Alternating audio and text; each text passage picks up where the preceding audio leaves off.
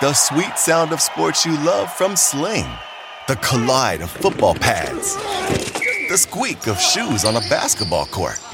The crack of the bat on a home run. The slice of skates cutting across the ice. But what about this one?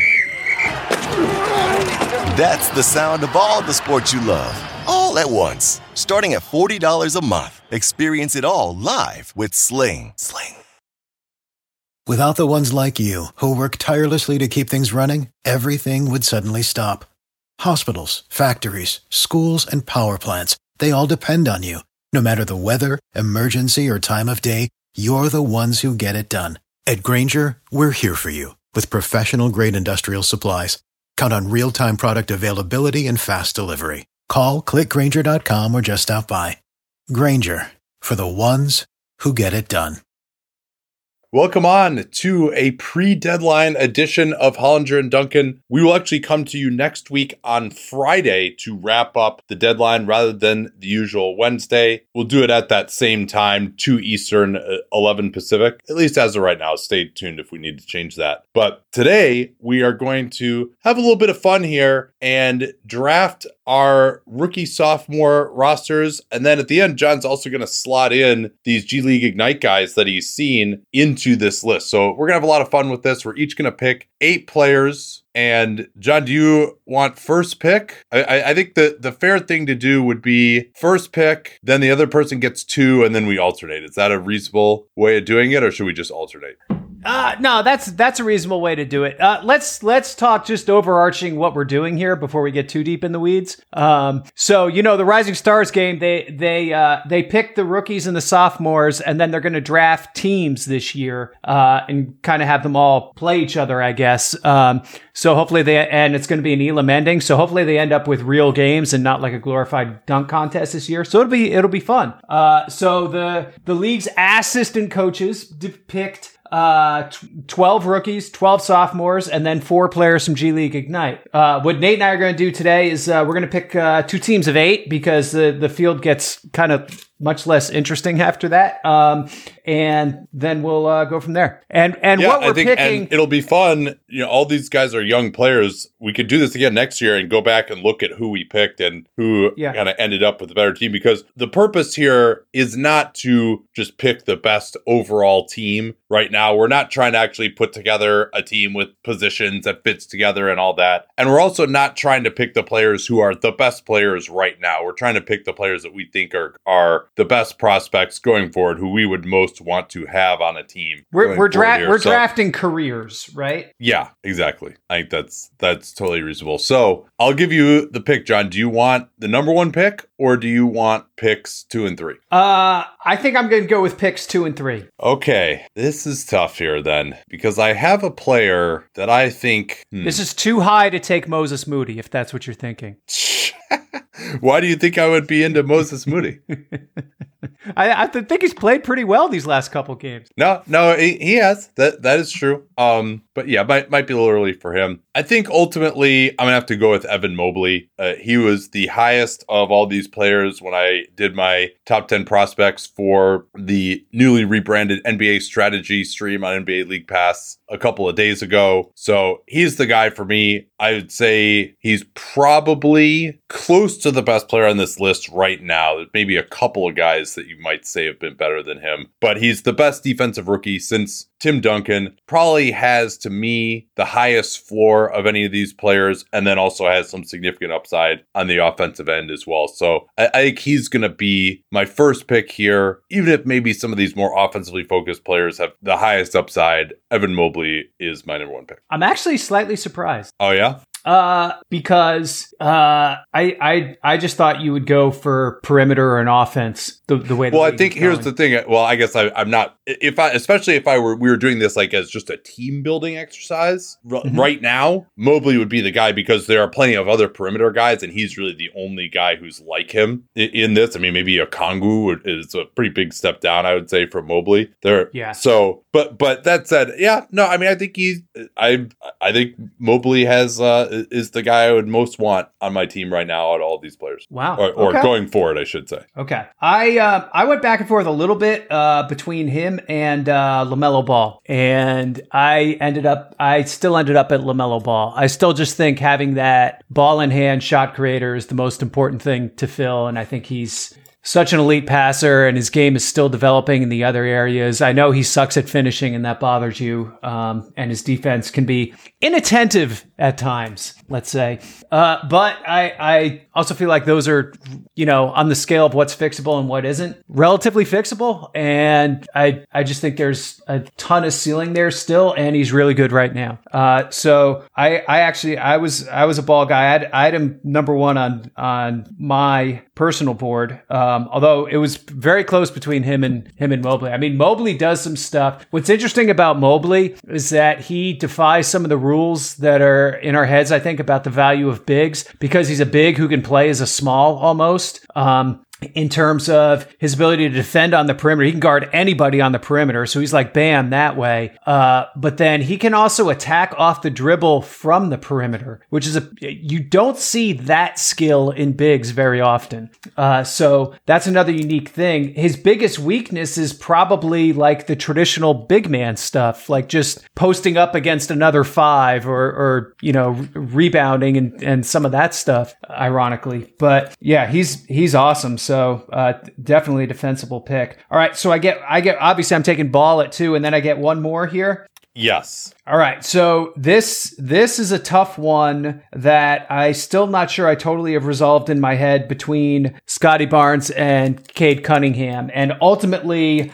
I'm going to go with that multi-positional flexibility, chameleon point center ability of Scotty Barnes. I, th- I just think that's going to end up being a slightly more valuable skill set than what Cade Cunningham can bring. I still see Cade probably more as a number two guy than a number one guy on a good team. Um, even, you know, viewing what his trajectory might be going forward. He's had some really good games of late. He was awesome in the Denver game.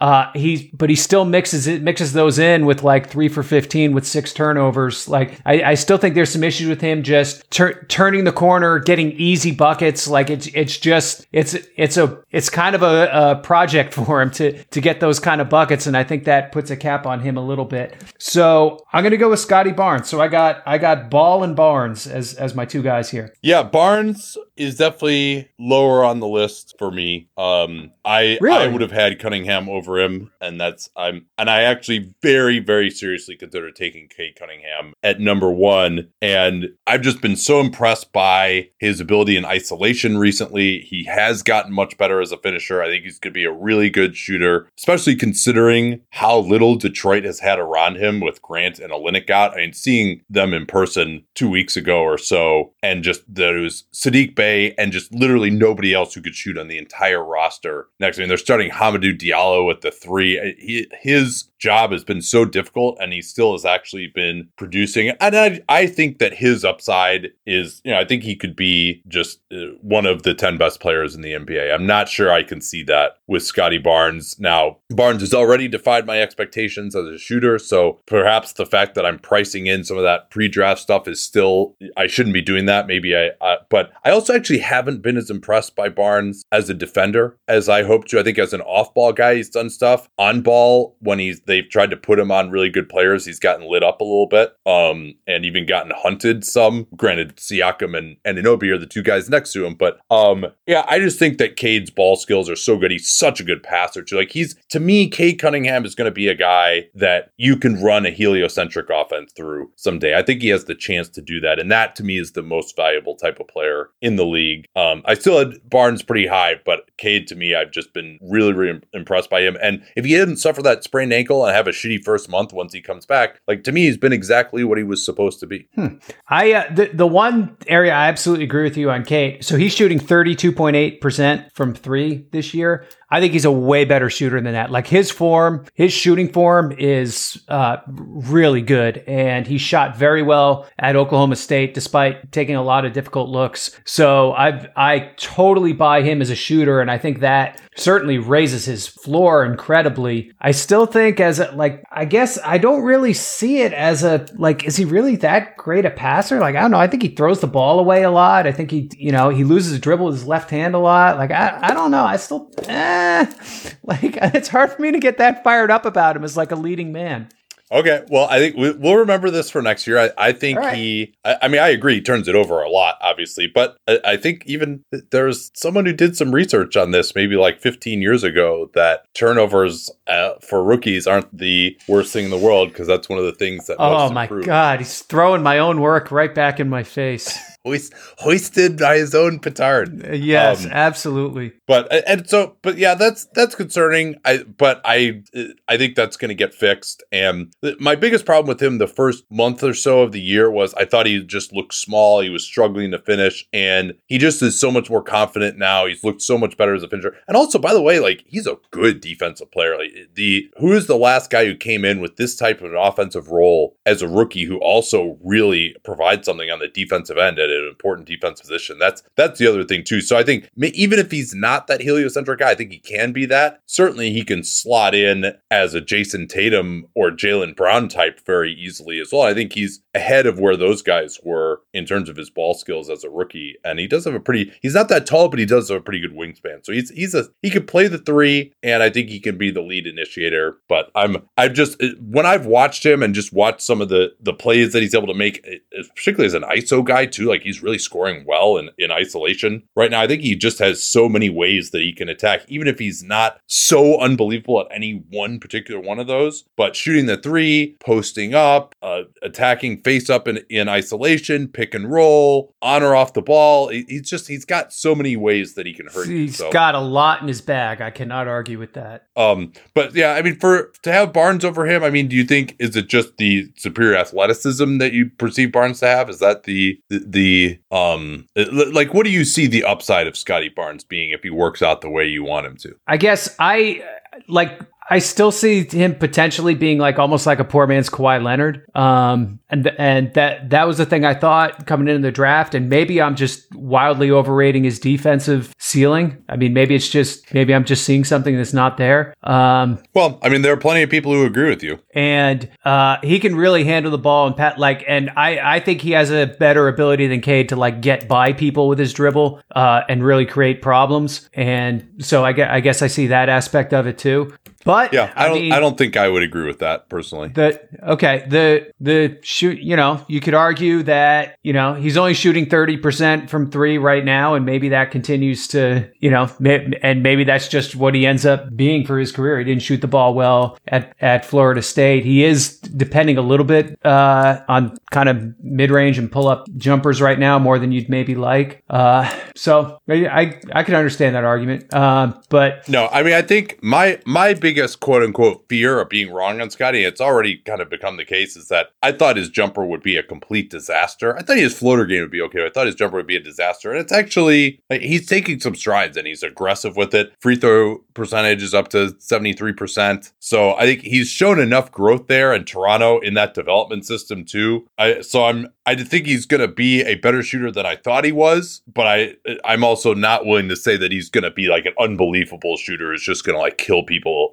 in isolation or you know, be a guy that you're really scared of at the three point line either. So I'm kind of hedging my bets there, but I do see, I mean, his rate of improvement has been really impressive from the mm-hmm. perimeter. Anyone who's seen our YouTube videos knows that I don't wear formal stuff all the time. So when it's time to dress up rather than dress down, I highly recommend Indochino. They were the official outfitter of my wedding. I got my tux from there. All my groomsmen got their sport jackets from there as well. I felt really good about having them be the outfitter of my wedding because all my groomsmen were going to get stuff that they could continue to wear that fit them perfectly. Because when you go somewhere else, you're not going to get something that's made for you. So why not measure yourself in 10 minutes or visit a showroom rather than feeling like you're wearing somebody else's suit that they tried and failed to tailor for you. And not only does Indochino have the suits that made them famous, but now they've got everything blazers, pants, women's wear, outerwear, designed and made for you. Hundreds of high quality fabrics to choose from European wools, linen, cottons, tons of colors, tons of patterns you can customize. Things like the lapel, the vents, the pockets, and you'll get a piece that is personalized for you in fit and style. So level up your game with Indochino. Go to Indochino.com and use the code PER. Easy to remember because John invented it. Use PER to get 10% off any purchase of $399 or more. That's 10% off at Indochino, I-N-D-O-C-H-I-N-O, Indochino.com. And don't forget that PER code to let them know you came from us. I remember after college, before I was going to move on to the next chapter of my life, my buddy and I went to Hilton Head, South Carolina to work some summer jobs and hang out. We had a great time, except for his car. His car was awful. We called it the POS. It was like a 91 Oldsmobile Cutlass Ciera. We're allowed to talk about Oldsmobile now that it's a defunct brand, right? Is that okay? This thing had the turning radius of a World War I battleship, broke down all the time, just a, a miserable vehicle to drive. And when customers are rushing to your store, you want a point of sale system that you can trust, not a real POS like my buddy's car. You need Shopify for retail. It makes it easy to accept payments, manage orders, and build relationships with customers. You can sell in person, backed by everything that you need to sell online. Track every sale across your business in one place. Know exactly what's in stock. Connect with customers in line and online. You can drive in person store traffic with plug and play tools for marketing campaigns on social media. Get great hardware that fits your business, accept credit cards, mobile payments, every other major payment method, all with low fees and transparent pricing starting on day one. Plus, their award winning help is there to support you every step of the way. Do retail right with Shopify. Sign up for a $1 per month trial period at shopify.com slash PER. All lowercase, easy to remember slash PER because John invented PER. Go to shopify.com slash PER to take your retail business to the next level today. That's shopify.com slash PER. Uh, okay, so it is You now got- your pick. No, Your you got one more third pick, don't you? No, no, no. I, I, th- the, I don't like the snake draft where you get to going forward. What I was, it's uh, my point was the number one pick. Then that's counterbalanced by getting two and three, and then you just alternate up. Oh, okay. All right. Yeah, Okay. All right. So it does go to me. All right. So, uh, a couple places I could go here, but I think I'm going to go Captain Obvious and take Anthony Edwards here. Um, I just think there's the still the ceiling to lead the league in scoring. Uh, getting better as a defender has improved a lot from say last. When did we start the season? last January to this January, those 12 months, he certainly made massive strides. Still young and young as a basketball player, too, in some ways, because he grew up playing football and switched to basketball relatively late. So, for all those reasons, um, I, I, I would go Edwards here. yeah. They would have been my pick at this point as well. I'm gonna have another controversial one here. Longtime listeners know that I'm a, a big believer in upside, and he is having a rough year. He had a decent stretch, and now he's been really struggling again recently. But I don't care. I am just too seduced by the physical potential of Jalen Green. He is just so fast. He just like when he puts his head down, he just blows by guys. He's impossible to stay in front of if he gets any kind of a head of steam. He's can struggle to finish at times, but I think he's going to be able to get past that. You know, he's one of the best leapers I've ever seen in my life. And I think his jumper may not be perfect, but I think it's going to get to be solid enough where you have to respect him out there and you can't just go under on him every time. So this is a pure upside play. Clearly there he's when you look at his stats, he's one of the worst players that we're considering here. But I mean just he's uh, another guy where the flashes are just so tantalizing. I mean, I just there's nobody I can remember who's that fast, that good of a leaper, has a pretty decent skill level for this age. He's on kind of a weird team right now, but I just think he's going to be the, the the upside is just so limitless there that I have to go with it. Wow, I'm I'm a little surprised. Uh, so I, I knew you would be because you've been super down on him too. But um, I, I mean, when I just when I see him pump fake uh, on a closeout and he's just at the rim before you can even think, and if he, I mean, basically, if you allow him to take two dribbles in one direction, like there's nobody in the league who can keep up with him just going in a straight line like that. It's and it's going to take some refinement. Maybe he never gets there, but to me, I'm just the upside is what I'm looking for at, at this point in the draft. Wow. So that that's really interesting. Um, so right now he is a terrible basket basketball player. Um, and so it's Yep, interesting I agree. because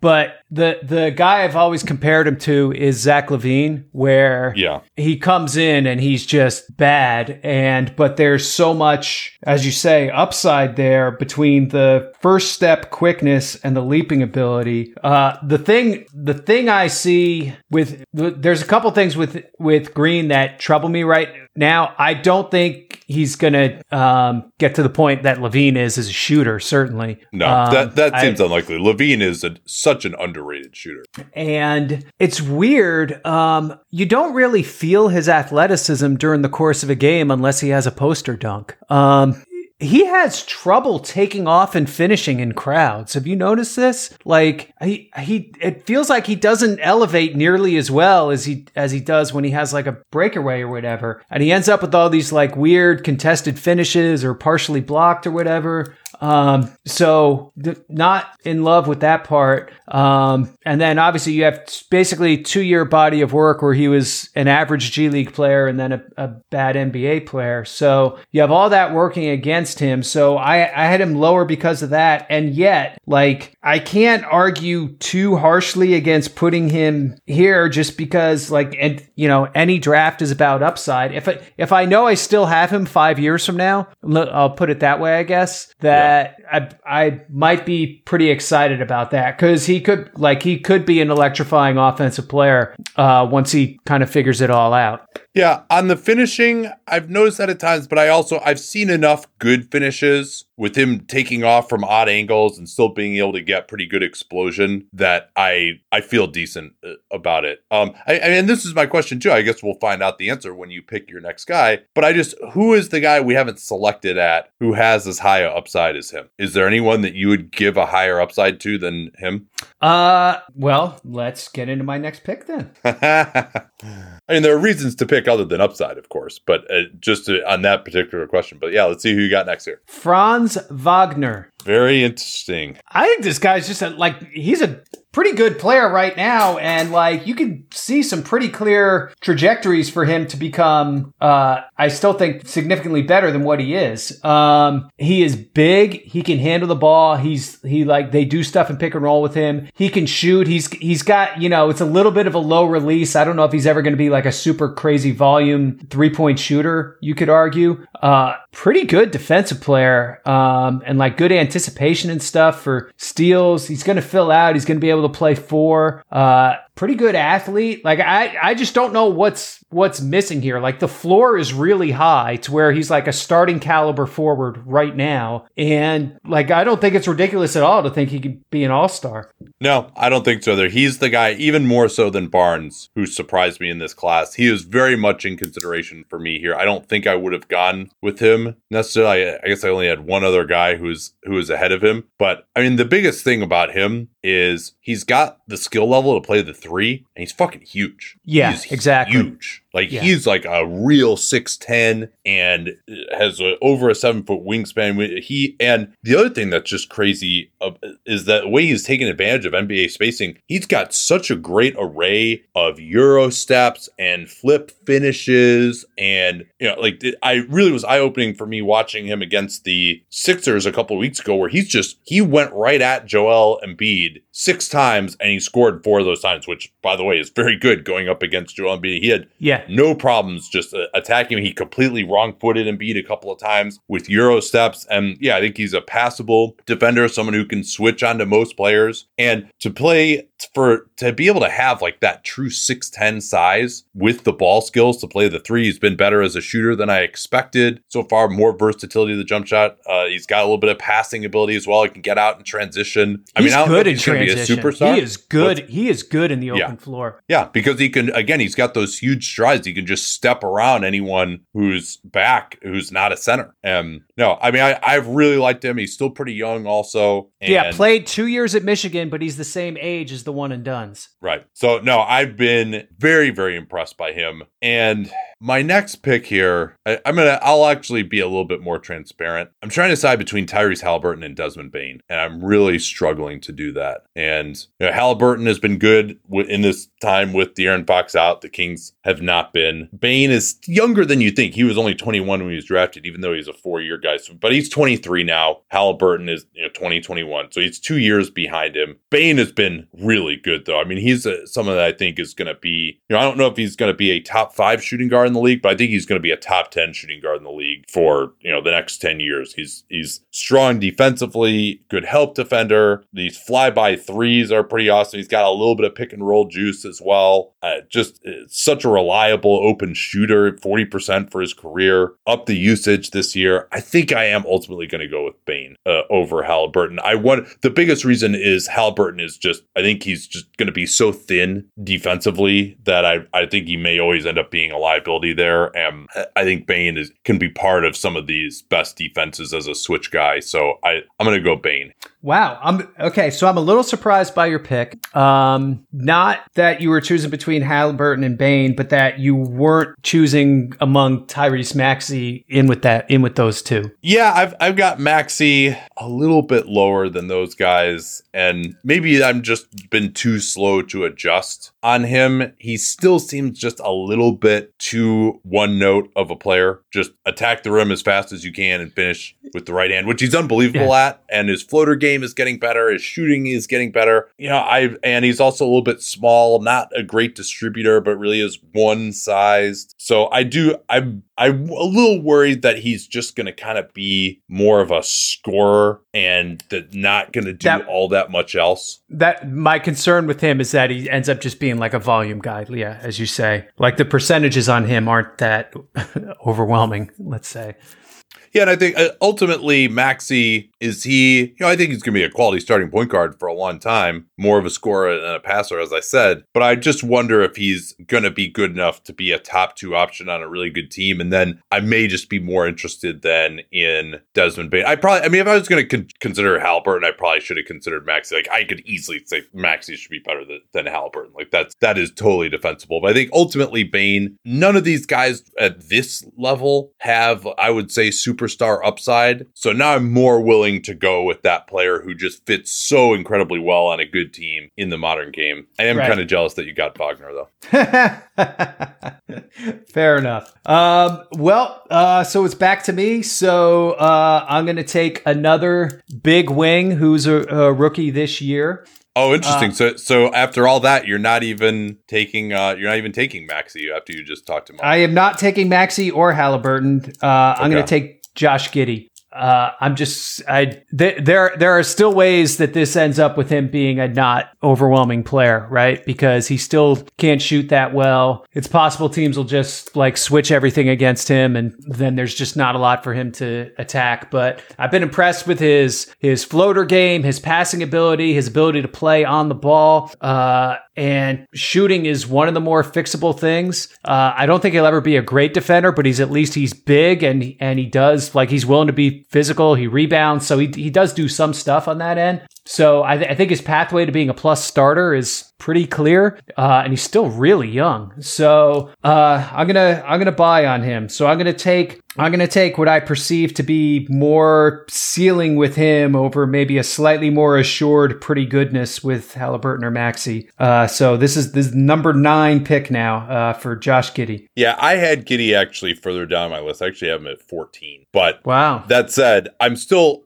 I'm this, this is a pretty good group here. So that I hopefully that's not taken as a huge insult to him. Like his passing is really good. He's a wonderful rebounder, can push it in transition. I do worry about about how much you can put the ball in his hands as a scorer. I'm not that convinced that he's going to be a really high quality of score. You know, he seems kind of more like a 15 points a game on middling efficiency sort of guy, and you can always go under on him.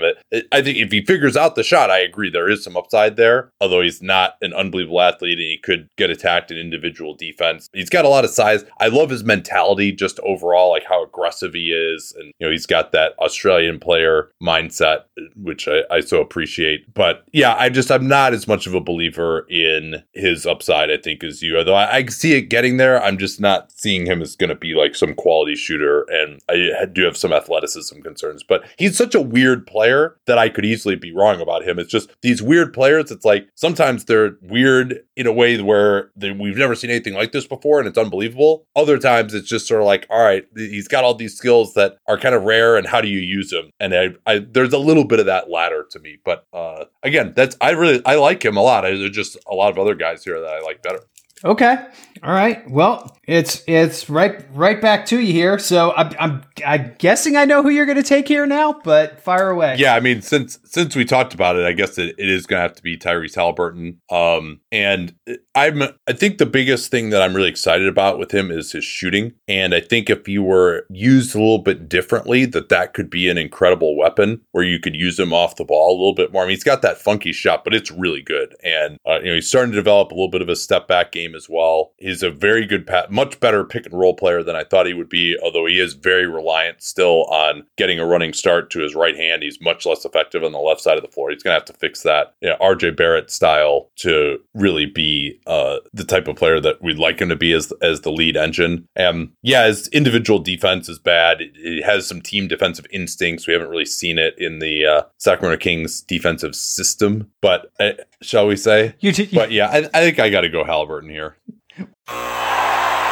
Ah, the sweet sound of sports you love from Sling. The collide of football pads. The squeak of shoes on a basketball court. The crack of the bat on a home run. The slice of skates cutting across the ice.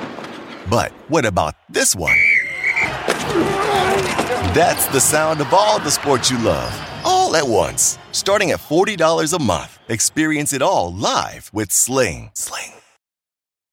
At Bet365, we don't do ordinary. We believe that every sport should be epic. Every basket, every game, every point, every play. From the moments that are legendary to the ones that fly under the radar. Whether it's a three pointer at the buzzer to tie the game or a player that goes two for two at the foul line. Whatever the sport, whatever the moment. It's never ordinary at Bet365.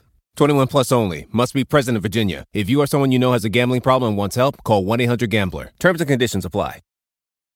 What is what is that system? Uh all right. Uh well, uh, all right. So it's back to me. This is a guy that I very seriously considered at uh, nine, and maybe should have taken it nine, but he's still here for me at eleven. Uh, playing much better of late. Uh, still a backup, but I think won't be a backup for too much longer.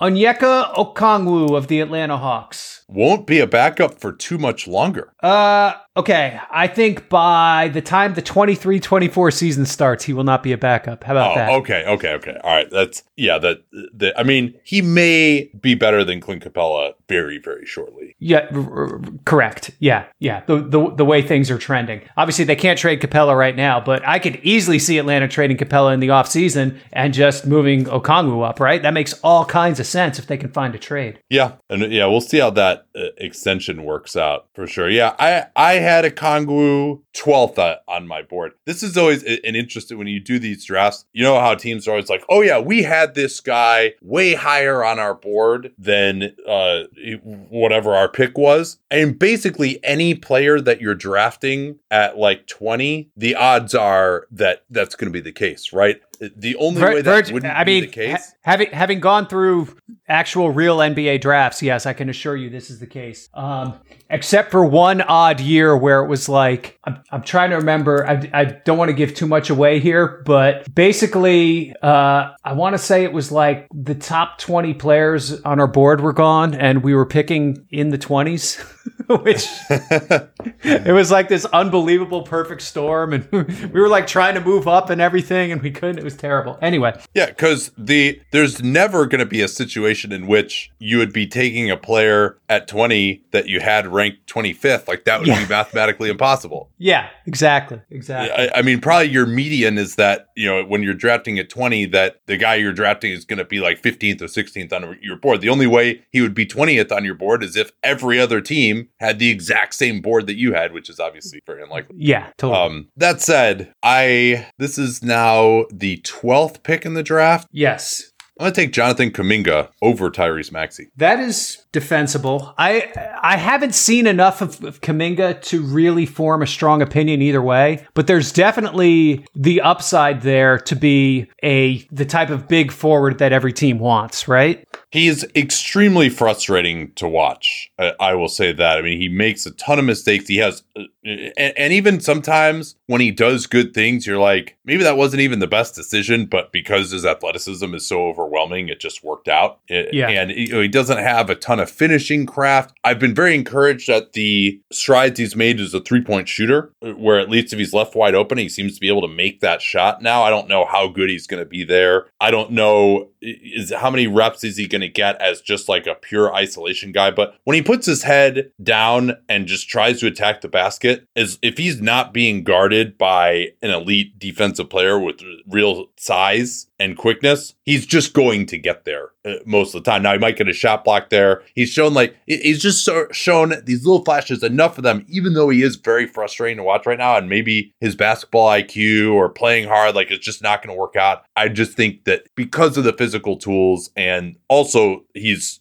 improved a ton since summer league and last year in the G League as well. I, I'm gonna pick him here over Maxey again, just more due to the position. Obviously, I mean, if you asked me who's gonna have a better career, Tyrese Maxey or Jonathan Kuminga, I would say Maxey is more likely to do that, but the upside of Kuminga is too high to ignore. Yeah. What one thing he did really well in the G League that doesn't really fit how the Warriors like to play. They would ISO him at the fat free throw line occasionally. Yeah. And that like he was he was really good because he could just physically like he was going to win that matchup, especially against G League guys. Um, and it's an and it you know it's the Dirk play right where it's like where the hell do we help from? Uh, okay, you going Maxey next here? Yeah, I'm going Maxey at 13. I mean, come on, like he's a good NBA starter right now at age 21. I think we've pushed him down far enough. Yeah, he was dominant in that game that we did for uh, League Pass on, on Monday against the Grizz. That was really impressive. And he, again, I've, I've been concerned that he's a little bit one note, but man, that one note getting downhill and finishing is really, really good. And he's doing enough as a shooter and with as a floater guy that it, it- teams can't just totally play him for the driving. Yeah, and I don't think he's an atrocious defender or anything either. Like he's got pretty good athleticism and stuff. He's just he's a he's a little small. Like if you're playing switching scheme or whatever, he's probably not your ideal. But he's he's not he doesn't have a target on his back either. Well, John, I fear I'm about to break your heart here. Oh no, you're gonna take my guy, aren't you? Oh yes, he's kind of my guy too. I mean, you were on him first, but only by virtue of the fact that you do more scouting earlier than I do. Mhm. Alperen Sengun. is my pick Yeah, yep. I I I can't blame you. I you know I hate hate to lose my son like this, but if if, if I'm gonna lose him to anyone, you know, it, I at Uh, yeah, he's in I good mean, hands. is he your adopted son? Because I don't see a ton of uh, physical resemblance there necessarily. Really, really talking to the basketball is the one the one trade he got from me. But uh, Sengun has been way better than I expected defensively. I think I think he's gonna he's not gonna be some amazing option, but I think he could be better than say someone like Sabonis, who's probably been the most who's been most often compared to. I think he's got pretty good rim protection instincts. He'll jump. He can get up if he really has a chance to load up. And yeah, lead. that's where he surprised me the most when he can take two steps and really like because he has what I call catch up speed on switches Yeah. where the dribbler will beat him, but then he'll take two big steps and and load up and swat the thing off the glass. Um, so that's been better than expected. The passing, I mean, he's so wild right now, obviously, but he's a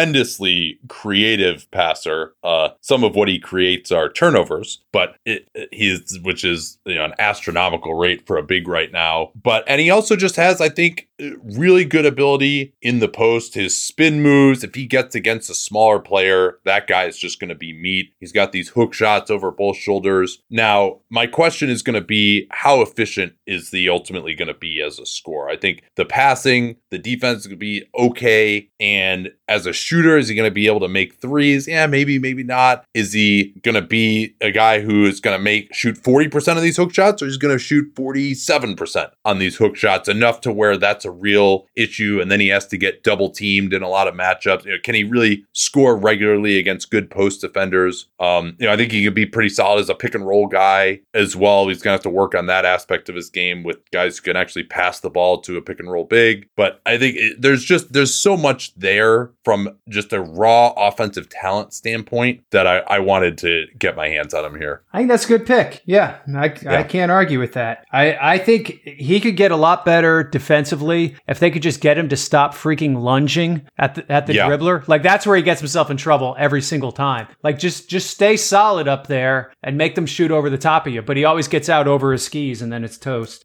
All right, who's the, your last pick here, John? Yeah, it is my last pick, huh? Uh and still a couple pretty decent options on the board. But oh, yeah. I've been, yeah, I've been a stand for this guy from day one, and I have to call out the league's assistant coaches for not putting him in the actual Rising Stars game. I thought it was a, a glaring mistake. Uh, Devin Vassell from San Antonio. Yeah, I thought you might go there. We we talked. I can't remember what we were doing recently that you were really high on him. Um, might have been like a redraft or something, but yeah, yeah, he he. I mean, plays a, a good position. I just haven't really seen a ton of production from him yet. I, when I watch him, it, it, they're just not that many. He'll get some steals uh, once in a while, but he doesn't really stand out to me that much. I'm not buying that he's a truly premium shooter. I don't know that he's going to be a great scorer. I, mean, I think he's just, you know, I see solid starting wing as the upside there, but you see more? Uh, potentially, but he has, I can't argue with you that he has to shoot the ball better. I mean, he's 35% from three for his career. He's shooting with more volume this year, but the the the premise of him being a really high value player is for him to shoot 40% on threes, not 35%. I think that is totally clear. Uh, but I I I guess I still feel like he's he's ramping up. Like he's definitely a better player now than he was a year ago. He's still 21 or whatever he is. Um, you know, hardly played his first year at Florida State. So I I, I still think he's ramping up here. Yeah, he's 21 and a half actually. Uh, so I I'm I'm I'm still a buyer here. I'm I'm still a fan. So it was a tough call. There's a couple other people I definitely could have taken here, and I probably have just as strong an argument. But uh, I went with Vassell. Did I lose you, Nate? Oh, fear not. I'm back. All right. So I, we could just let's just talk about this last one. Obviously, I I don't need to keep it secret anymore. Here's who I'm considering for this last pick. Moses Moody is in the mix for me here. On my provisional board, I had him 16th. I've just been. I mean, he hasn't gotten a chance to play much. He's been destroying the G League. He's got like 64% true shooting, 30% usage in nine games in the G League, and he's that's not even necessarily with hot shooting. He's only shooting 38% from three. I think he plays really tough. To be a good two way guy for a long time. Solid shooter. Like I, I, think he could be somewhat similar to Bane in the end, maybe with a little bit less pick and roll skills. Um, love him as a rebounder. So th- that's one that I'm thinking of here. Cole Anthony, I also would have in the mix. He's really kind of fallen off though. His numbers are actually kind of fallen down to where they were last year. And he the on off stuff with him was great early on, but that's also because they just didn't have anyone else. Uh, I would include Quentin Grimes as a possibility here. He's really impressed me, but uh, his offensive game doesn't necessarily have enough diversity at this point. He's also older, and he may be he may be shooting a little bit above his head, like, but really good defender and shooter. I've been impressed by him. This is one the guy hasn't put up the stats, and he also wasn't necessarily a favorite favorite of draft nicks at this spot. But I would consider Ziaire Williams here. Actually, what do you think of him? Uh, I guess I just I feel like he's kind of a blank canvas guy. Like what how much of a difference is there between Ziaire Williams who went 10th and Brandon Boston who went 53rd? Like they were both highly touted guys who had a really bad year in college. Um, and they're kind of skinny, toolsy ish forwards. I mean, the, the Grizzlies are playing Ziaire more. They've put him uh, defensively, they put him on some good players and he's held up okay. Offensively, I still think he's like kind of a zero. I mean, they have him shoot catch and shoot threes, which I think opponents are pretty glad to concede right now. He does get up, get up uh, for some alley oops. Uh, but I think he's more like he's able to score a little, just taking advantage situationally of, of playing around those guys and Ja in particular. I, I guess I, I don't know. I'm still pretty much unconvinced. Um, yeah. So you would have been rooting for me to take him if you had another pick, is what you're saying. exactly. um. Yeah. I mean, the thought there is just like he's been starting for a good team I've been impressed by his defense. He's I don't know how good he's going to be able to be guarding power wings, but as a length guy on the ball, I think he's been pretty impressive. He's shooting it better since he came back from that ankle sprain. He was terrible the first month and a half. He was killing them. Um, yeah, you know he's he's actually been able to be out there as they're winning games. He, yeah, I don't think he's great as a shooter yet, but I agree. His bounce has been impressive. He does have this latent ability to get to some two point jumpers that hasn't been featured, and rightfully so. But I, I think he's just for a guy at his age with his physical tools to be in the rotation, starting in the absence of Brooks on a good team, and for them to not really miss a beat, like that impresses me. I I think I think he's got some upside with his ball skills and and just what the where he's been able to get defensively as a 19, 20 year old. You know, I, I've liked that. I don't know that I would ultimately pick him. Would there be anyone else in consideration here for you? Uh, two guys uh, would be Herb Jones and Saddiq Bey. Yeah, but Bey, I ultimately didn't go with him just because he's old enough and hasn't played quite well enough. He's been a lot better recently. He had such a nightmare start to the year that I think is an, was an aberration, but I, I don't necessarily see the upside for him. He's just not very athletic. And I Jones, you know, maybe I've not, I, I'm going to be honest that New Orleans is one of the teams that I've watched the least this year because, you know, you haven't missed no, a lot. No Zion and uh, yeah. yeah, they don't have anybody that is just like too sexy on them. But I mean, when I've seen Jones, it's been impressive. I still, though, the total inability to shoot just caps the upside for me. Um, I, I, I mean, it's I wouldn't say a total inability to shoot. Um, okay, yeah, that that was too harsh. You're right. I mean, he projected as kind of a non-shooter. He shot it a little better. The you know, this is where it's tough to uh, where you know the situation a player is drafted into. You know, always gets conflated too. Like him going to the team that has Fred Vinson as the shooting coach probably yeah. increases his upside quite a bit, right? No, you make a good point there. Uh, um, yeah, I mean, I was thinking of him being a guy who might make up some, but he's always going to take like three per thirty-six minutes. That's kind of more what I I was yeah. seeing for him. So I guess I guess I got to make a pick here. Oof. Yeah, it probably comes down to Moody and Williams, just because I, I like the the upside picks. I think I'm going to go Williams. I'm going to go with Ziaire Williams here. All right, I, that that might be controversial, but I just I, again I've seen I've seen just uh, this is another kind of upside play, and I think he's he's going to shoot it well enough to be a rotation guy. He's athletic. He's going to be a solid defender, and there's still some upside there, being that he only spent a year in college. All right, who, who would you have gone with ultimately in that pick? Uh, I I mean I kind of had a tie almost between Anthony and Herb Jones, and I, I, I could have gone either way on that. Is considering Moody crazy to you? No, not at all. Played enough. Not, no. at, not at all. I mean, I but I mean, Moody is a help defender for like a, a, rookie who only played one year in college.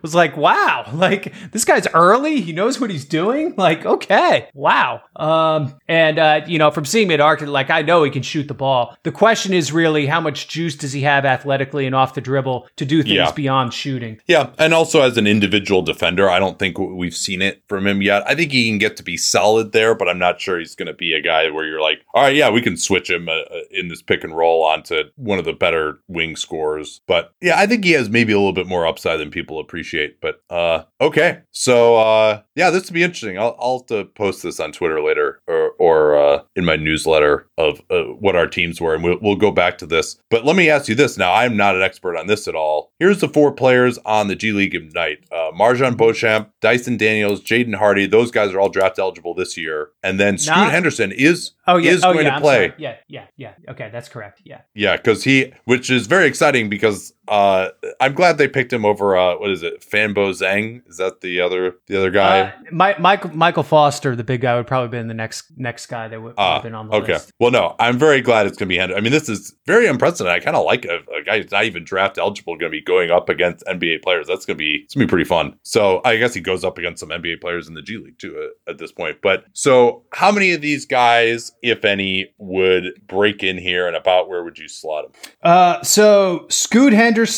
would probably be in here, maybe around the uh, somewhere between ten and twelve, probably. Uh, I think he's probably going to be a top five pick in next year's draft. Uh, strong guard, can get can get to the rim, can shoot it a little. Um, pretty good athlete. The background on him is really good, so I like him a lot. Um, the other guys probably not quite good enough to crack the top. I would have thought about Dyson Daniels at 16. I think I'm a little higher on him than some other people might be right now. Not a great sh- scorer, slow release on his shot. Um, good defender, good passer, can handle the ball, has size. Uh, and y- young enough where you know the other stuff can still develop. Not not a freak athlete, but a, a good athlete. Uh, so I've I've really been warming up to him. Uh, then the other Beauchamp, uh, I think, is getting a lot of noise in the draft to be a, a, first round pick, and I think part of that is that it's kind of a weak draft. But yeah, He's, I would describe him as like an energy 3 4, uh, who offers a little bit of shooting, but more like good in transition, good defensively, plays hard, runs the floor. Uh, you know, the type of guy you bring in off the bench for 20 minutes and he's a total pain in the ass and, and, uh, you know, gives, gives you a real boost that way. Uh, I think he's going to be an interesting guy for teams in the back half of the first round. Uh, and then Jaden Hardy, it's interesting because I think a lot of people were looking at him as a top 10 pick entering the season, and he's had a really disappointing G League season. Uh, has been a little inconsistent, a little bit of tunnel vision on the ball, has a good looking shot, uh, but in games, I think it's it's a little bit of a low release, and he's not a great athlete, so he has trouble just getting to like a ton of three pointers, and instead, uh, kind of ends up taking a lot of tough twos. Uh, I don't think he has great like court vision or you know anything as a as a creator for other people. Uh, the defense has not really been there, so he's got a lot to prove. Uh, and he probably has the most to prove in that game because I think there are guys who would like there are scouts who would come back to him if he shows well. Uh, in, you know this this next weekend because it's going to be two games. I guess they play. They play one game to fifty and one to twenty five. So yeah, he he he could. He's the one guy who could probably really do something for his stock. Yeah, and I'm uh I'm excited to see if these guys are going to play. I mean, I think the prospects they're going to want to go out there and play really hard, and maybe they can elevate the level of overall competition. Do we know how they're actually picking who's going to be on which of these teams? Because they're going to intermingle. It's not going to be rookies versus sophomores, obviously. So th- yeah, so they're picking the rookies and softs. They're picking from that pool of 24 players. Like I guess they they're picking six guys for each team. I I I think whatever assistant coach is coaching them is doing the picking. I think. Yeah. I, don't quote me on that. And then at the end, they'll pick among the four G League guys. Okay. So yeah, every team will be six NBA guys and one G League guy. Okay. Yeah, I would have been interested if they had. I guess there's probably not enough talent to where you could have put the G League guys all together. Um, but they, I mean, you would have at least known that that team would have played really hard. Um, but yeah, if you split them up, maybe that won't be the case. I, yeah, I'm interested to see how how this turns out. Um, yeah, Scoot Henderson. It seems like for just the reports, it seems like you know people are talking about him as like you know clear top two prospect and like you know nuclear athlete. And he's put up 30 point games in the G League at age 17, even though the, the quality of play in the G League is not not that high these days. It doesn't seem like, but it, with so many teams and and uh, you know at least most of the guys that got called up are back there now. But yeah. it seems like you're a little bit lower on him. I, I was going to expect you to say just based on some of these reports that you would have had him you know a little bit uh, you know up there with like LaMelo and Anthony Edwards and these guys. But that's you, you think is would most people say that or is or is that just any draft draftee it has to be lower because he hasn't proven anything in the NBA? Yeah, I think that's that's more the the latter that we we just haven't haven't really seen enough yet. So I, you know, I I feel good about the guy, but there's a obviously when you when you talk about these guys, you know, the first, especially the first five players we picked, I mean, have already done a ton in the NBA, right? There's like no, there's no risk of failure with those picks. No, I, I think that's that's fair. All right, well, this is fun. Let's uh should we rule a team out of the playoffs real quick here? Yeah, sure. All right. Most recently, we did this on January 12th, and I think as of right now, you're looking a little bit more prescient than me because you you ruled out Sacramento and I ruled out Portland. We just found Ooh. out that Dame was going to be injured. They're about to go on this road trip, and then all of a sudden they've been, you know, they're they had like a seven and four stretch without Dame to kind of stick around. It doesn't seem like they're maybe as clear as sellers at the deadline, although I don't know how the Nassir Little injury complicates that. So Portland was the, the wrong pick. I will go first. I'm going to take the Kings. I don't even need to look standing.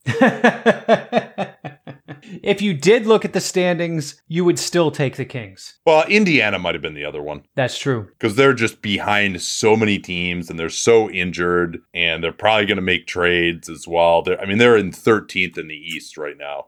Uh, so the pick is to me. It is to you. Uh, so I'm going to take Indiana. Yeah, it's it's over. Um, they, I mean, their point margin says they're a much better team than their record, but it doesn't it doesn't matter anymore. Like Turner's out, Brogdon still isn't back. They're whatever deals they make, they're going to be sellers and not buyers. So for them to win enough to catch up to Atlanta for tenth, um, you know, I mean, you're probably looking at. I mean, Atlanta is only two games under 500 right now. You probably have to get all the way back to 500 to get to 10th in the East. And so Indiana's going to go 22 and 8 the rest of the way.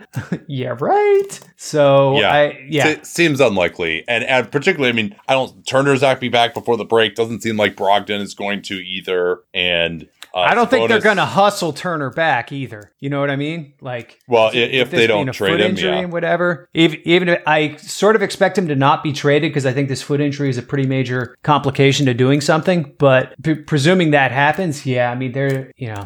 Maybe they'll play Yeah, a I mean, few games you- at the if- end just to, you know, show people he's healthy so they can trade him in the summer. But like, yeah, they're not going to rush it. Yeah. So in the discussions that you've had, does it seem like this foot injury is like a disqualification for Turner being traded now? I mean, just just from my experience, like when you're dealing with an injury situation, and you as a as the receiving team really need to look under the hood on it, on it and do some research. But it's tough to do all the research you need to do without without the other team playing along, and they're usually reluctant to do that. Like especially while the season is is going on, and they're and it's and it's like unless you're already at the five yard line, it's it's it's tough to really get all that information you need. And the way the trade deadline works, when nobody gets serious about their offers until t- the last 24 hours, that like that makes it really complicated to do that. So I, I guess I would be sur- really surprised if something happened. I think it's mu- that's a much easier thing to pull off in the off season.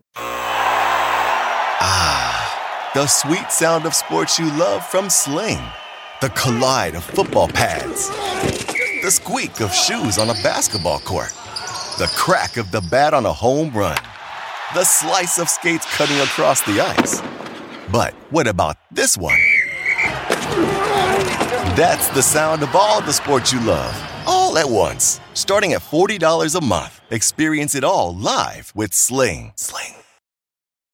At Bet365, we don't do ordinary. We believe that every sport should be epic. Every goal, every game, every point, every play. From the moments that are legendary to the ones that fly under the radar. Whether it's a game-winning goal in the final seconds of overtime or a shot on the goal in the first period. Whatever the sport, whatever the moment. It's never ordinary at Bet365. 21 plus only. Must be present in Virginia. If you or someone you know has a gambling problem and wants help, call 1-800-GAMBLER. Terms and conditions apply.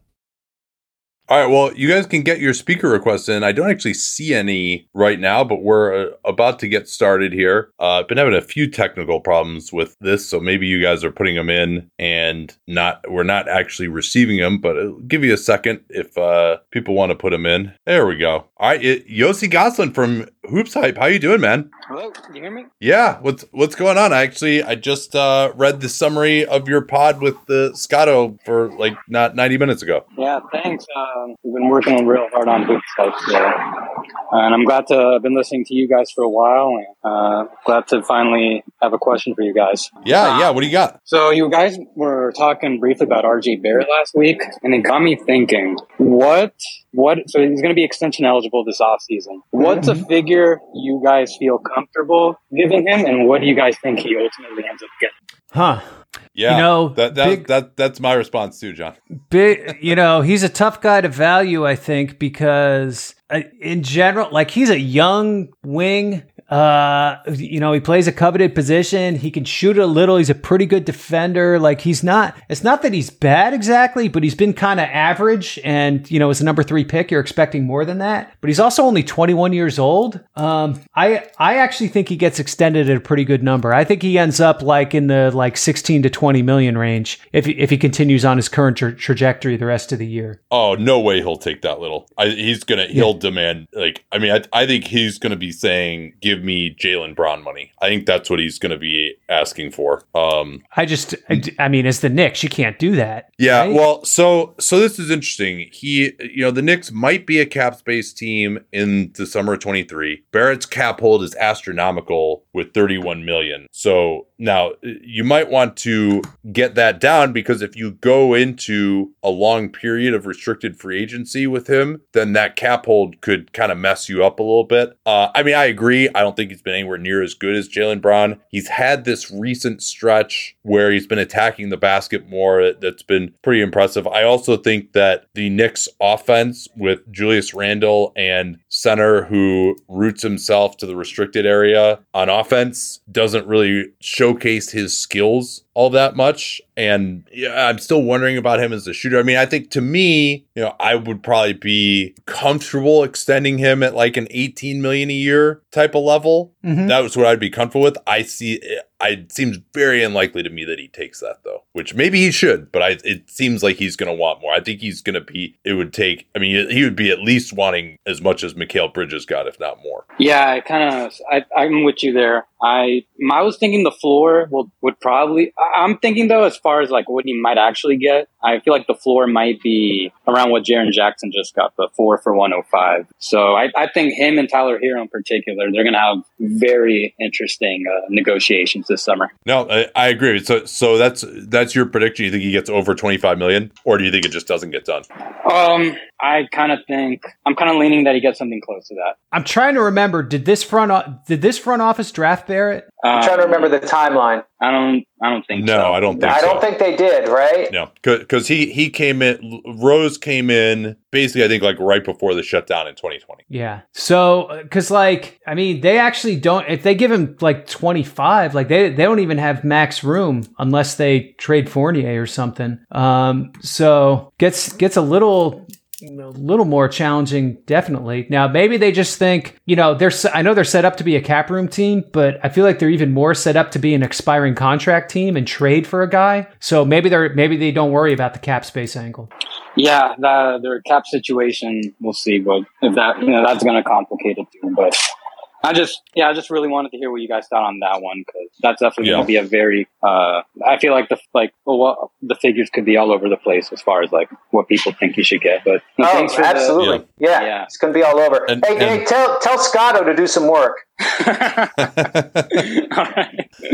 So, so what? One other thing on, on Barrett, real quickly here. You know, over the he's been really celebrated. Last 15 games, 28 percent usage, still only 54 percent true shooting, which is not unbelievable. And he's just being in New York, being the number three overall pick, being a guy whose biggest skill probably is scoring. He's just uh, not necessarily scoring efficiently. He's just so set up to be one of the most overrated guys. And uh, just so how much the narrative of where he was drafted and the Knicks never having extended someone and oh he's really improving which he has he's improved a ton but he also was awful as a rookie uh how much all that plays in I still don't necessarily see all-star upside for him and so I wouldn't want to go to that Jaylen Brown type of money without seeing all-star upside from him so if it were me running the Knicks I'm sure we would reach a stalemate in in uh the extension negotiations but it just how much of the whole narrative aspect is going to play in or just them evaluating different him differently than I do and it sounds like you do as well John Yeah. Yeah. Um, those- okay. I think those narrative factors you just mentioned, I think those will definitely play into things. But uh, no, thanks for your time. I appreciate it. Yeah, great question, Yossi. Appreciate it and, and appreciate your work as well. Um, let's get to Kayare. Kayare, you are on. If I, and hopefully I uh, pronounced your name correctly. Kayare, you are muted at the moment. Got it. There we Thank go. you. Thank you. Uh, Yeah, what do you got for us? I've, I have a, a bit of a, a historical hypothetical that I've been tossing around with some friends here. So the scenario is that you're picking two players in their prime to go up against Michael Jordan and LeBron James in a two on two game, but the players you pick do not have to play offense. Essentially, like imagine they had to try and make Jordan and LeBron score 30 in as many possessions as possible. What two players would you pick to try and match up with LeBron and MJ in a two on two situation like that? This is fun. All right, Wow. so, so let me let me throw some candidates out here for you, John. Okay. Draymond Green, Yeah. Kevin Garnett. I mean, because we want guys who have the mobility to stay in front of these guys. We need to be able to switch anything, obviously. We'd like Yeah. to have a little bit of rim protection in a help situation. Although, two on two, you're probably more concerned about just being able to guard one on one because if you help, then the other guy is just wide open. It's hard to help in a in a two on two situation. So, yeah, I mean, Draymond has always done a pretty decent job on LeBron. Um, he might be one of those guys for me. Who else should we be considering here? Dennis Rodman. Yeah, I like early career Dennis Rodman. Well, Not yeah, I mean, because he Rodman. can't. Well, he can't stand under the basket when a guy's out at the three point line because he wants the rebound. Yeah, that would be a little bit of a problem. Yeah. Um, I mean, he was more of a big man defender in, in those later years. Uh, Scottie Pippen, Scottie Pippen, absolutely. Yeah. um, Yeah. but we need some. Although- we need someone who can hold up against LeBron in the post, though. I Yeah, don't know you if see, they, like that. if it's Jordan and LeBron, like they're gonna mash. Yeah, that's that's one of the things. Uh, Kawhi Leonard, Yeah, yeah. I mean, that's one. I, I think though, I, might even just want like uh, more size, particularly playing one on one. Like we're probably going to just want to back off LeBron a little bit, make him shoot jumpers. Um, so I might just want like overall size just to kind of wear him down. And where we're because in especially in two on two, like the most effective thing in two on two is driving to the basket or just like bludgeoning the guy where you just back him down all day and then the Yeah. other person has to come help and you're fucked. So um, I think what yeah. about Hakeem Olajuwon? I think he'd be a little bit too slow. Um, I mean, obviously he was one of the most mobile bigs ever, but I think like him trying to guard MJ, I think MJ would just blow right by. him. hmm Um, now, now, so the question is, is would early, you know, Minnesota KG is he mobile enough I think Minnesota KG is mobile enough, but might not be physical enough. against LeBron? No, I think he's got enough length that he could still, you know, even if LeBron backs him down, he can't just like knock him out of the way. Like his length could still bother him. I think. Um, Yeah, Um, it- c- can we get wh- what year LeBron and MJ are are we dealing with here? Can we get a little more specificity Oh, that's uh, from you, that's- that's tough. In particular, I think with LeBron, whose game has changed so much during his career, because like you know, do do you want big physical LeBron or shooter LeBron, who's maybe a little less uh, apt to just overpower people or sprint by them? Uh, so I don't know that I necessarily have one in mind per se. Uh, just kind of at the peak of their powers, but it's tough with LeBron because his peak is so stretched out and so different in how he plays. I would say if for to play one on one, probably like 2009 LeBron would be the guy that I would most want um, because he just was so relentless attacking the basket. I mean, 2013 would be good too, but part of why we got better was with his passing and his defense in 2013. I don't think and, and his spot up shooting that that might be important, but um, yeah, I mean, it would either be like 09 or 2013, 2012, 2013, and then Jordan would probably be like 91 would be the guy Yeah. I think. Um, Yeah. But maybe even maybe even like 89 or 90 because again, you know, he's the team game isn't as important in a 2 on 2. So I think like Kawhi is a really good one, John. Um I think your beloved Tony Allen might be a little bit too small. I didn't say TA for for that exact reason. Yeah. I didn't say Jason Kidd for the same reason. Um, yeah, I think it's you know the other guy we haven't talked about is Giannis. Maybe Yeah, Giannis, I think, is not really good enough at moving his feet. Um, Yeah. So I, yeah, I'd be a little bit worried. I, I think KG is uh, kind of better as just a contained guy. Um, Draymond is Draymond one of them for sure. Also, Draymond really knows LeBron very well, so I think that's that would be pretty good. I think Uh, Draymond and Scottie would be pretty good. Yeah. Oh, yeah. With Scottie, we'll put Scottie on Jordan, and then Scottie on Jordan, switch, Draymond Scottie's on LeBron. I mean, you'll have to deal with some switches, but LeBron isn't really as much of a back down guy though. So I, I think you'd feel okay with that. Yeah, I mean he could be, uh, but yeah, Scottie though he was maybe his genius is a little bit more as a team defender than a one-on-one guy. He was still very good there. I mean, same with Um, Draymond, obviously, right? Yeah, but Draymond also is like great at contesting jumpers, and he's just not going to get backed down by like he can match his strength, which is what I Um, what I really want there. Prime Ben Wallace is he too slow on the perimeter? I think so. Yeah. Um. So yeah, I guess the question is just: Do we want KG or like Scottie or Kawhi? Is there anyone else we should be considering Bill here? Russell. uh, KRA? Uh, Bill Russell is someone that I was, uh, you know, crossed my mind. But you, once Hollinger got to Ben Wallace, that was the other one that I think people I've talked to have brought up. And Draymond is not someone who I think a lot of people had brought up. But feels to me, I, I definitely was in the Scottie slash Kawhi and then Kevin Garnett camp. Although I'm a little uh, like what you said about Scottie and Draymond. I think Garnett's defensive brilliance was a lot in his ability to help more than it was necessarily to play as a one-on-one defender. But it's just hard to find someone with the foot speed and the strength to deal with these two people. So I think you got to most of the top candidates uh, as now that we're arriving at Bill Russell. Yeah, Russell just is it, the game was too different. Like him moving his feet on the perimeter just wasn't something that he had to deal with it at that point. He would also be uh, calling everyone for a travel on every play or a palming violation. Excellent. I, I appreciate it. It's a, it's a fun hypothetical, I think. Okay, so so my final answer, I'm gonna go. I'm gonna go Draymond and KG. I, am gonna go uh, just with more size, wear him down, and I just hope that KG can hold up. Who's your your two, Scottie and Draymond? I think I, am Scottie and Draymond, and I'm thinking I'm thinking hard about Kawhi there though instead of Scottie. That's a tough. Yeah, one. yeah. The the now Scottie knowing MJ, I think would be that's true. That's pretty true. useful. Although maybe MJ knows Scottie too. It's the other. Right. Okay, this one was awesome. Let's do one more here before we got to go, and let's bring in Greg. Greg Martin, how are you? Greg, you are on. All right, fellas, that was a that was a fun draft. Um, I gotta say, Nate, with all your big swings, I think you'd be loved on Twitter, but uh, it'd be interesting. I think you'd be on the hot seat a little longer than John would in that particular draft. That's just that's just one guy talking. Um, but I appreciate the big swings that you took. Yeah, I mean, I, I, think I, you know, I might end up with more superstars, but a worse overall team. Like that's definitely possible. Yeah. Um,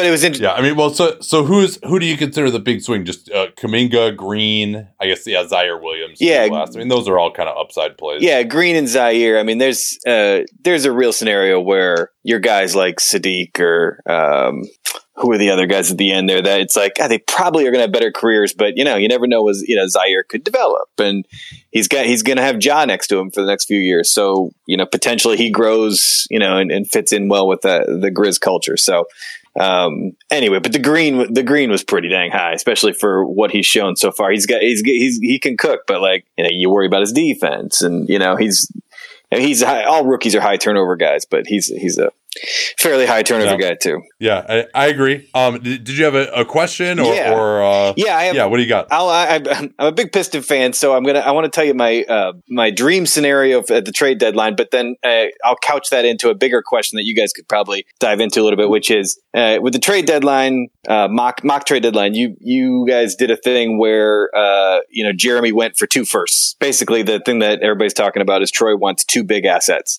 My dr- yeah. my dream with Detroit having a uh, uh, the cap space next summer is to you know move Jerami for two assets, but you know let's say it's two firsts, but then use one of those firsts and maybe throw in another second, kind of like a Brogdon package, and bring in Brunson with his low cap hold. So you got Brunson, uh, who you still have your cap space, but you got the cap hold, so you could actually go you know go big big game hunting with somebody else. And so, so you're talking about trading for Brunson at this deadline at, and then re-signing him. Yes, yes, yes. Right. Okay. Uh, because you do that now, you know if you're able to pull him away with enough assets from Dallas now you, his cap holds 3.4, but you still, so you could sign him, but sign him last, but then make a big offer to Bridges or Ayton or somebody else, right? So that's, um, th- th- that's a pipe dream over here. But the question I had is how much value, I'm going to call them the low cap hold squad. So it's Brunson, uh, Mitch Robinson, Claxton. I would have said Simons because Simons is, I think it's 11 8, but like I'm sure he's going to get paid more than 11 8.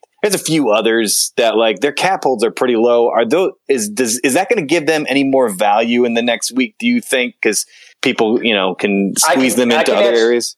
I can answer that really quickly. No, because nobody has any cap room this summer. Like it's it's they're they're only valuable to the Detroit Pistons and the San Antonio Spurs, basically, because nobody else has cap room, so they can't take advantage of the low cap hold. I mean, I suppose there are scenarios we could argue for Memphis, um, but Memphis has enough as its own business that I think it wants to do that doesn't involve cap room, and, they, and it's not like they have so much cap room that they're gonna that they're gonna sign some big name uh, on on top of the other stuff they want to do. So I I think limited value for that reason. If we were entering, like if it was a few years ago, it's a different situation where, you know, half the league has cap room and, and then it's really almost like a free player. But unless you're Detroit or San Antonio, I just don't see the, the value of it. But well, and then throw in as well that there aren't any free agents to get with that cap room as well. Yeah, or they're all restricted, so the the other teams hold all the cards if there's gonna be Except for Jalen Brunson and Mitchell Robinson. Right. right? right. Well, then that's, that sucks for them because they, it, I, it seems like all of those that low cap hold crew because there has there's um, not a lot of cap space. They're probably going to get a li- little underpaid, a la Nurkic a couple years ago, where he didn't have any place to go. Yeah, yeah, that yeah, that's, 2018. that's totally going to happen. Yeah, yeah, Yeah, Might see some I- might see some one year deals this summer. Yeah, and I think it sounds like to to acquire Brunson, by the way, like one first round pick is not going to do it for Dallas. At least you know that's what Tim McMahon's reporting was recently. We'll see. Maybe they'll they would change on that. But yeah, the Dallas. You- Uh, yeah, go ahead. Let me let me throw it out there. Jerami Grant for Brunson, Finney Smith, and Dwight Powell. Who says no? Are you? Um, you asking yeah. me? Yeah, no, no. We'll ask you. Yeah, you're you're the Pistons expert here. um, I think as, uh, as someone else has said, I don't remember who said it, but uh, I, I think Dallas says no because they got to find somebody else who dri- who can dribble other than Doncic, and but Jerami Grant's not going to bring the ball up. Like who who's is it? Trey Burke? I mean, come on, I don't think Jer- Jerami Grant really wants to bring the ball up, though. Does that Yeah, count? Yes, as I know, I know. Uh, but yeah, no, I, I think Dallas says no because they're going to have to find somebody who can uh, run an offense with Doncic off the, off the floor. Although I think it's a higher upside. Maybe if they have another side, maybe they uh, ask for Cory Joseph in that too, or I don't know. I mean, now we're just again pipe dreams. Yeah. Well, I, I don't I don't want uh, those guys as the Pistons. I think that's where it even breaks down even more. I, like Brunson to me, I don't like his fit that much with Cade, much as I don't like it with Doncic. Like he's not as much of a willing shooter. Yeah, they need obviously their point guard situation has been awful and they need to upgrade there. But Brunson's a little older. Like he's just not a high upside guy. Reset. You're getting Finney Smith like to you'll you'll also win too many games probably the rest of the year, and then you're going to get Finney Smith to re-sign him at age 29. You're going to have to overpay both Brunson and Finney Smith because they're both free agents. So I don't really, I mean, and Grant is under contract for a year after this. So why would you trade Grant, who's younger than both those guys, probably a better asset, and under contract for longer to get them? I, I don't think that would really make sense for Detroit. I would much rather just have the two future first round picks if I'm Detroit because I'm trying to be good four years from now. I don't think getting Brunson and Finney Smith helps you there. Yeah, I mean the, the last word on this is just that, and having a capable Brunson, I think helps develop whoever you draft in the top five this summer, Cade, and then any other, whoever the other three that you think you want to keep long term. Like having somebody who can run the ship makes development better for those guys. I I think. Yeah. No, I mean, I, but I think, you know, you could sign, I don't know, Tyus Jones or Rubio or someone like that. Rubio will take a little while for him to come back, but, uh, you know, to kind of be more of that caretaker ish sort of guy. Um, all right. Well, this was fun. Thanks so much again for listening. A reminder we're going to be, our next show is going to be Friday of next week after the trade deadline, tentatively scheduled for 2 Eastern, 11 Pacific. We'll see if that holds as of now,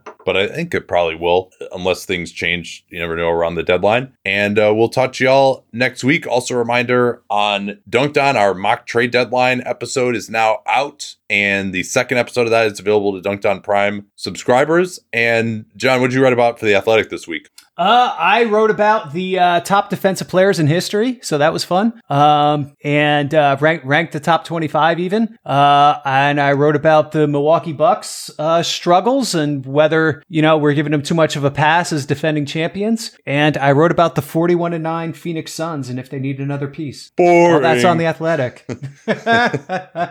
41 and 9 come on Who- why would they why would anyone be interested in them uh yeah no that's that's uh, I, I read all those good good pieces and uh, we'll talk to y'all in nine days till then Reese's peanut butter cups are the greatest, but let me play devil's advocate here. Let's see. So, no, that's a good thing.